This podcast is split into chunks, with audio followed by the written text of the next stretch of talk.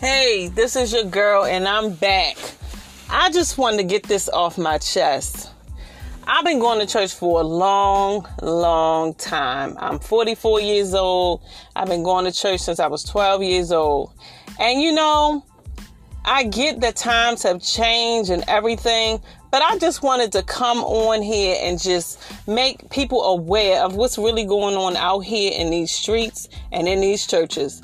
Now, I'm a minister myself, and um, I'm just going to keep it real though on this podcast. Is a lot of people out here really not doing what they supposed to do. They not living up to what they supposed to, you know, be living for. We supposed to be living for Christ. We supposed to be living a holy lifestyle.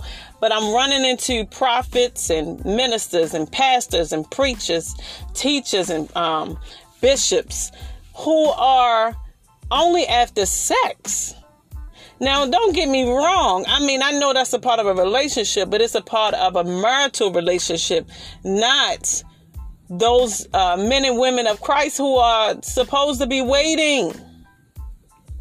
So when I went on a date with the prophet of God, I'm not thinking that I'm going to be pressured for sex.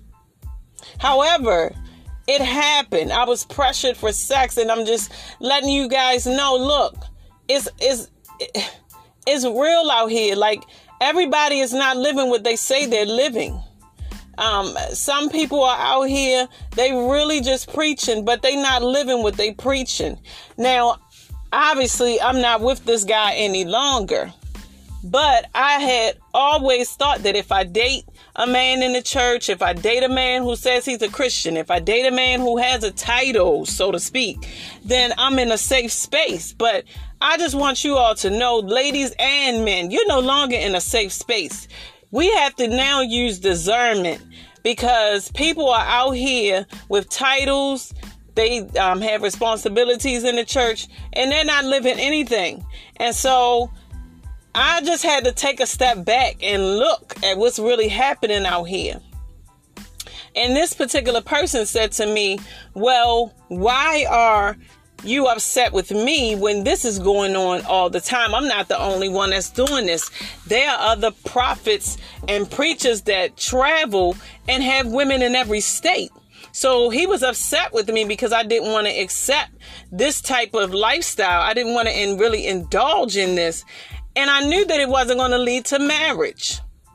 I needless to say, I was very disappointed because I thought that this was a man of God, you know. Now I'm gonna tell you something, y'all. Don't don't get it twisted. I'm gonna tell you this: the man can prophesy his tail off. Okay, can prophesy your name, tell you your friends at home, tell you your mother's name, all that. But he's not living anything. Now, this not to judge him, but what I'm saying is be aware of um, what you're doing. Just be aware. I put my guard down because I thought that, oh, I'm, I'm in a safe space. This is a man of God. I don't have to worry about being pressured for sex. I can just relax and be myself. And I don't have to worry about anybody. And I just thought it was going somewhere. But I will say I was so disappointed because I realized that I was with, uh, someone that was a preacher, but yet he hadn't been transformed and renewed in his mind, and he wasn't living a, a holy lifestyle. And so, what I'm gonna say is, ladies, I'm warning you.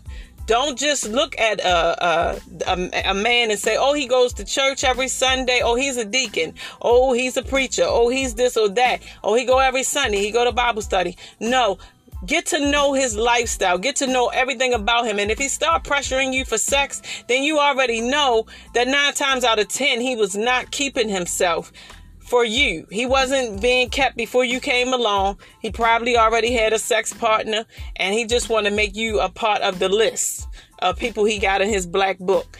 And the same thing I'm to say to the men. I, I had one guy tell me that women don't want to wait either. And, I, and I'm not saying, you know, it's more men than women or vice versa. What I'm saying is be aware, all the Christians, everybody out here not living what they saying. I want y'all to be aware of what's out here. AIDS is still a real thing. I know coronavirus came and pretty much knocked it out of the, you know, the nobody want to even talk about AIDS no more. Everybody talking about coronavirus. But yet AIDS is still out here too. So if you're not even a Christian, you still want to be safe because AIDS is out here, you know? And if you're a Christian, you're supposed to be being safe anyway. How about creating a family, um, a holy lifestyle, putting a family together, serving God together? Y'all, I don't know what's going on out here, but I just needed to bring it up because this was really on my mind and it was bothering me because I'm just talking to different people and I'm realizing that this is a real thing happening out here. Nobody's really living a lifestyle. So I want to challenge y'all. Let's let's do this thing. Let's live a holy lifestyle. Let's do this thing and live right because it is not easy out here.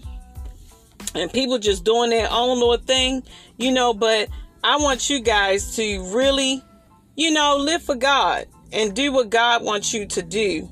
And that is live for him. So that is all I have for you today.